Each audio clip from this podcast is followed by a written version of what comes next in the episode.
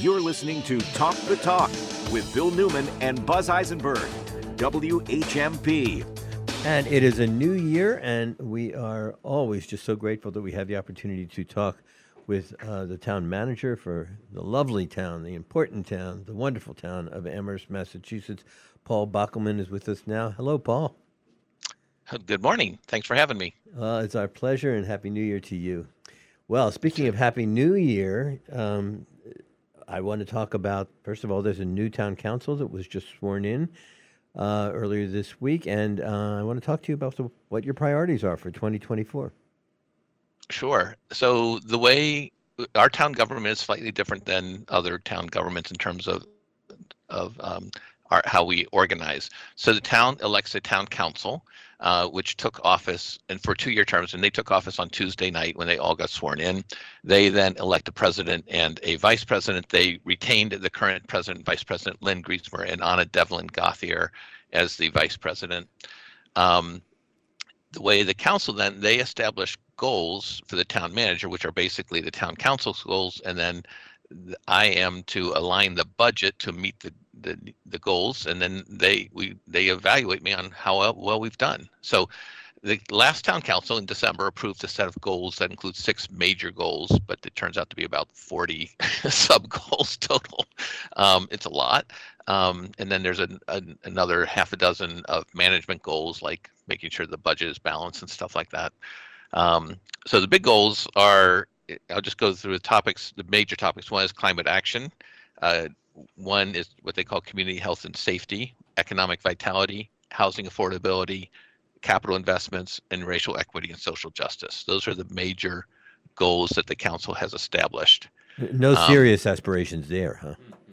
yeah, I know. Um, so what we do now, the town staff with our department heads are looking through each one of those goals and sort of making a making a judgment on what kind of resources we have to meet all those goals. And the new counselor, we have four new counselors who are starting. Um, one returning who was um, previously defeated in the last election, George Ryan. One person who had been serving on the um, finance committee as a non-voting member, one person who had served uh, as a school committee member, and one person who has served on a on, a, on our um, community um, safety and social justice committee. So they're all experienced uh, um, committee members and so they're going in the next couple meetings, they will review all of these goals and say, hey, which ones are our highest priorities? Are we all in agreement still on our goals? And you're you're I mean, it is a different kind of form of government than the other mayors who regularly come on Talk the Talk have, yep. where there's clearly a legislative branch, which is the city or town council, and then there's an executive branch, which is the mayor's office. You sort of are uh, an expression of the town council, the legislative branch. Is that right? Well, it, we ha- it's the same form. The only thing that's different is that instead of an elected mayor, there's an appointed manager. The manager is the chief elected of, uh, executive officer for the town, has all the rights and duties that a mayor would have. It's just that the a, this form of government aligns the town manager's interests with the council's interest because the council appoints and can fire me if I'm not doing the right things. Got it. There has been uh, a lot of Amherst in the news recently. Um, we uh, we spoke to the president of the town council and mm-hmm. the chair of the library commissioners about this ten million dollars borrowing for mm-hmm. the library for the renovations to the Jones that was authorized at the end of 2023 at the last meeting of the town council. Can you talk about that? Yeah, so that was the last hurdle um, for the Jones Library to move forward, really, in terms of local approvals. Going this this project has gone back over a decade. Every step of the way, the elected and appointed bodies have all approved it. It started with town meeting approving it. The select board approved it. The board of library trustees have approved it. Um, the new town council has approved it twice now. Um, the planning board has approved it. The Disability Access Advisory Committee, everybody has has voted in favor of this project, and it, there was even a townwide vote that was very uh, strongly in favor of the project. So now we are in the design stage. We're preparing bid documents so we can go out to bid and see where the prices come in. Make sure that they're within our budget. Our budget is, is set now. We have a borrowing authorization from the town council, and that's the number we got. We were going to stick to. And will you play a role in uh, in in putting out those bids? Yes, yeah, so it's our responsibility. We have, of course, an owner project manager, uh, manager, and also um, a, a, design team that's putting it together. I serve on the building committee, and also ultimately, I am the, the awarding authority for the town for for all bids. And do you have a timetable in terms of the Jones uh, renovation project being completed? Oh, yeah, we it'll be a couple years. We're looking at uh, alternate sites. We bids are due today, actually, for alternate sites to continue to provide services for the Jones. It will close um, for a while, um, and then reopen it at different locations, providing services that it must provide. Um, and then it's about a two-year process uh, for the construction and everything. It's a major construction. It's $46 million construction project. I'd like to ask about that, uh, and I don't mean to be sort of the Debbie Downer in this mm-hmm. conversation, mm-hmm. but what happens if the bids come in higher than what the projected costs are? What what then? Sure. So we we have been getting. Um, there are companies out there that do estimates based on your design, and they'll look at the market conditions. They project it forward and put you know factoring in an inflation rate, and they say, here's what you think it should cost. And we have done that at, at various stages along the way at like 50% of design, 75% of design. And that gives us the information we need to say, what should the budget be? Um, it's a, you know, we, we, it's a major capital construction project. It's union um, labor. Uh, we do sub bids for the uh, certain trades like electric, plumbing, things like that, and then an overall bid the budget is clear what it is, and so hopefully it has to has to come in at that number. If it doesn't, there are two choices. One is to go for more money, which the council said we will not be going for more money, and the other is to reduce the um, what we're trying to buy.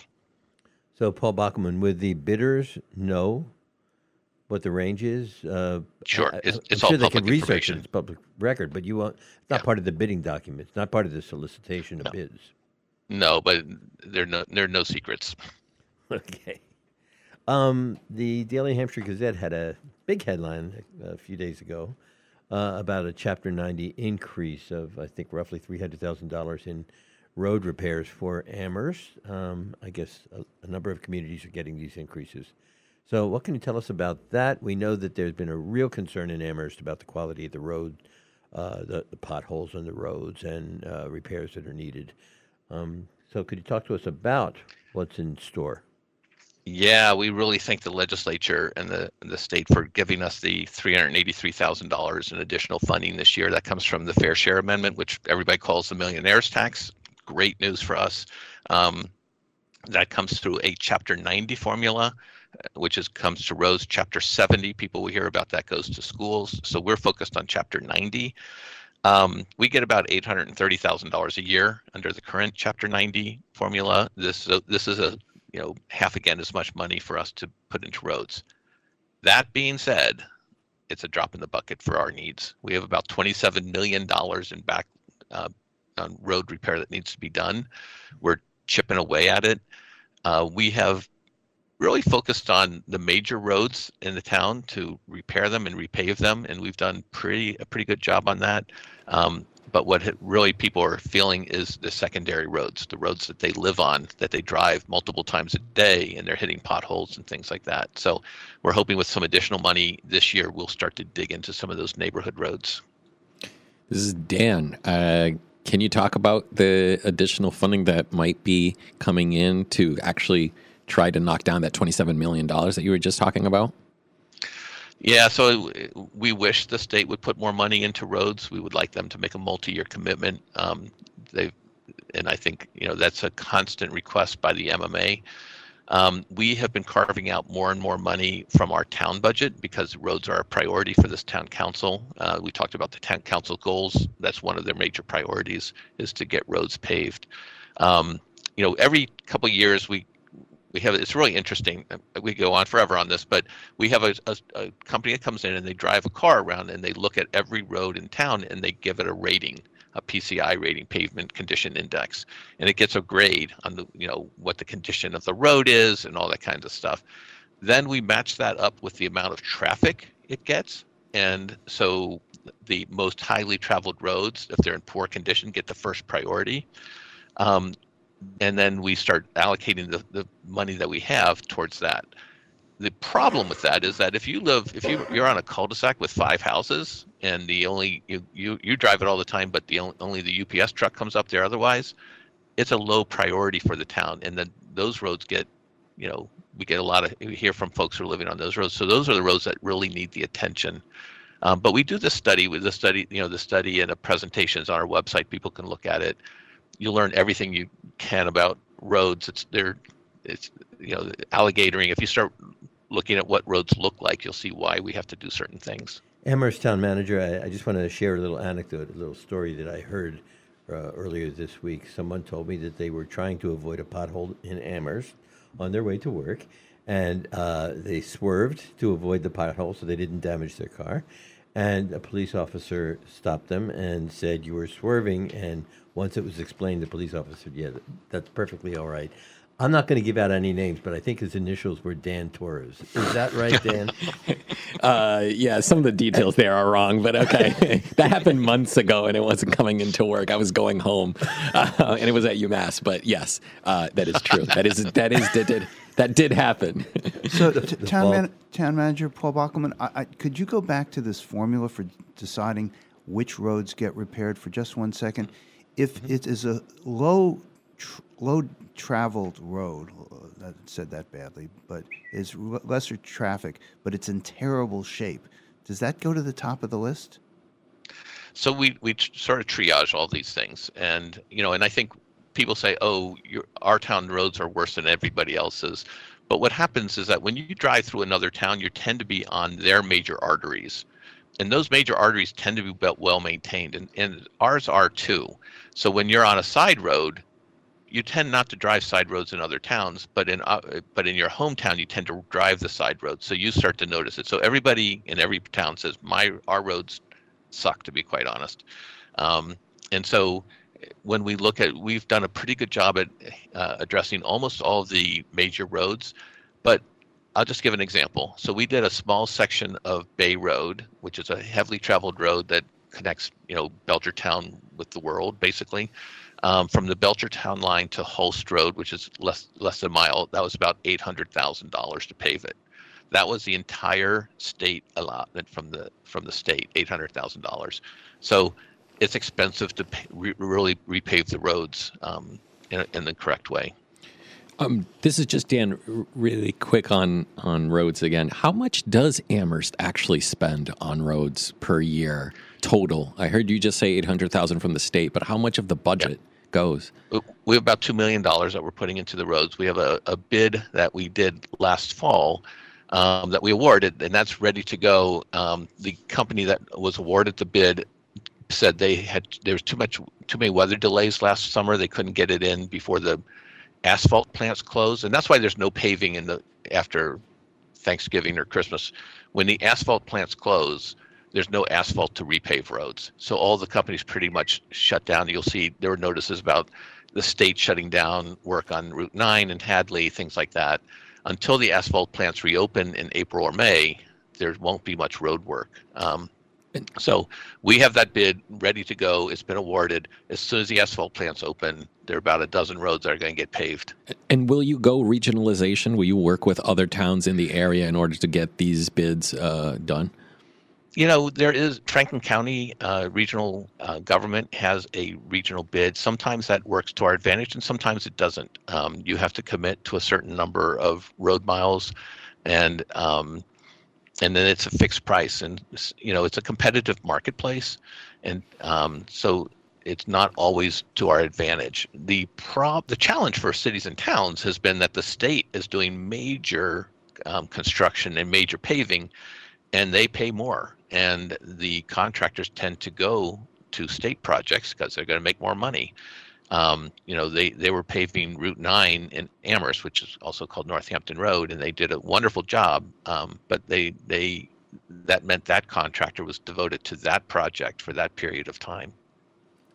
Well, we are talking with Amherst Town Manager Paul Bockelman. No conversation with any town official is complete without talking about schools, particularly Amherst. Schools have been in the news, and there's uh, a large deficit, which I'd like to talk to Paul Bockelman about when we come back right after this. More Talk the Talk with Bill Newman and Buzz Eisenberg coming up right here on WHMP. You're listening to Talk the Talk with Bill Newman and Buzz Eisenberg, WHMP. And we are back with our first visit of 2024 with um, town manager from Amherst, Paul Bockelman. And we have to ask you about the schools. The schools are facing a deficit that has engendered a lot of concern by a lot of people, Paul Bockelman. Uh, can you tell us about it and about what you think is going to happen? And, and, may I add something before you do? Just really quick, mm-hmm. from what I've read, the, while the deficit really hasn't been decided how big it is, the estimates that they've seen so far range around about two million dollars, which would be a significant cut uh, if unless the town finds additional money for that. Right. Yeah, so a lot of things happen. So to, first off, the way our schools is structured, K to six, kindergarten to six, are town schools, and then we've regionalized grades 7 to 12, and that's a regional school. And there are four towns Amherst, Pelham, Leverett, and Shutesbury, who all are participants in that regional school district. So we have sort of a hybrid district. So let's talk about the regional school district because that's the one uh, that's gotten the head tension so far. The um, we, in December we had what we call a four towns meeting, which is where representatives from the select boards, council, finance committees, school committees come together into one virtual room and have a conversation about where we are. The superintendent uh, presents numbers, and he re- he showed about a two million dollar deficit. The question is, what's driving that deficit? And the big things, you know, th- there's a new settled union contract, but it's it's reasonable. Um, there are increases in health insurance that we're projecting right now at 12%, which is you know we're, we're a personnel heavy uh, system in town and that drives a lot of the cost um, and also special ed costs have gone up dramatically. So early stages um, we the town said we look at our revenues we projected about we could give all the town departments including the schools and libraries about 3% they factor that in they look at what the other towns can contribute and then they say here's what our needs are if we wanted to continue to doing what we're doing and then it comes in with a large deficit as they talked about. What happens from now on, and that's like that should be the worst case scenario because maybe our health insurance rates aren't so bad. Maybe we make changes to the health insurance plans to lower the cost. Maybe state aid comes in better. All those things. Those all those things all come. Uh, we'll get our state aid um, projections from the governor when he when she releases her budget in later this month, and then we'll get our health insurance rates in early February probably that will continue to address it. But there will be a deficit. It's going to be impactful. Uh, and this is Dan. Can you also talk about, uh, I guess, affordability in Amherst and how it ties into schools? Because it feels like people, um, the town skews older, and older folks tend to not have kids in the school system. And so Amherst, I think, long term has seen that problem. What do you think about that? Yeah, it's not unique to Amherst. I think if you talked with other folks, especially in the hill towns, it's they're having a, a, a, a drop off on their school student population. Ours is relatively stable. Um, the the our population is we're sort of a barbell where we have a lot of younger people and a lot of older people. Um, but our school system, you know, for all the challenges it has, it still is a top-notch school system. People move here because of the schools. Um, we have to work to protect the values that our schools have brought.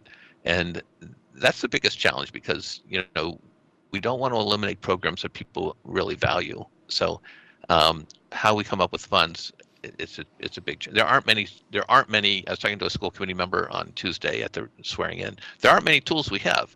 Prop two, two and a half limits how much money we can tax. Um, the only other options are from the state, which you know we have, we and Northampton have really not um, benefited much from Chapter 70 funds. Uh, we've been pretty stagnant for the last 20 years, basically, and um, and and so so if the state doesn't give us more money, we're limited by property taxes. That's where all the money comes from. Then we have to look at cost savings. And I know we don't have enough time. We have less than a minute. So I just want to mention what always is sort of in the shadows and prominent at the same time in Amherst, which is you have the universities, uh, Amherst College, University of Massachusetts, they flood the community with people and therefore demands uh, on services, and yet uh, they don't adequately compensate you as taxpayers relative to what residences do. Is there something that's going to, in 30 seconds, is there something going to happen about that in 2024? Yeah, so we have a strategic partnership agreement with the university, and they do provide funds directly to the schools to offset the costs that they have students who live in university owned um, housing that doesn't pay taxes, and we sort of calculated that, and they give funds to the school district for that. Um, we have a five-year agreement with the university. We are working on the same things for Hampshire College and Amherst College as well. Paul Bockelman, thank you so much. We're wishing you the best in 2024. Thank you for. We're always going to look forward to our conversations with you and yeah. everybody. Thank you for joining us this week on Talk the Talk. Have a great weekend. You're listening to Talk the Talk with Bill Newman and Buzz Eisenberg.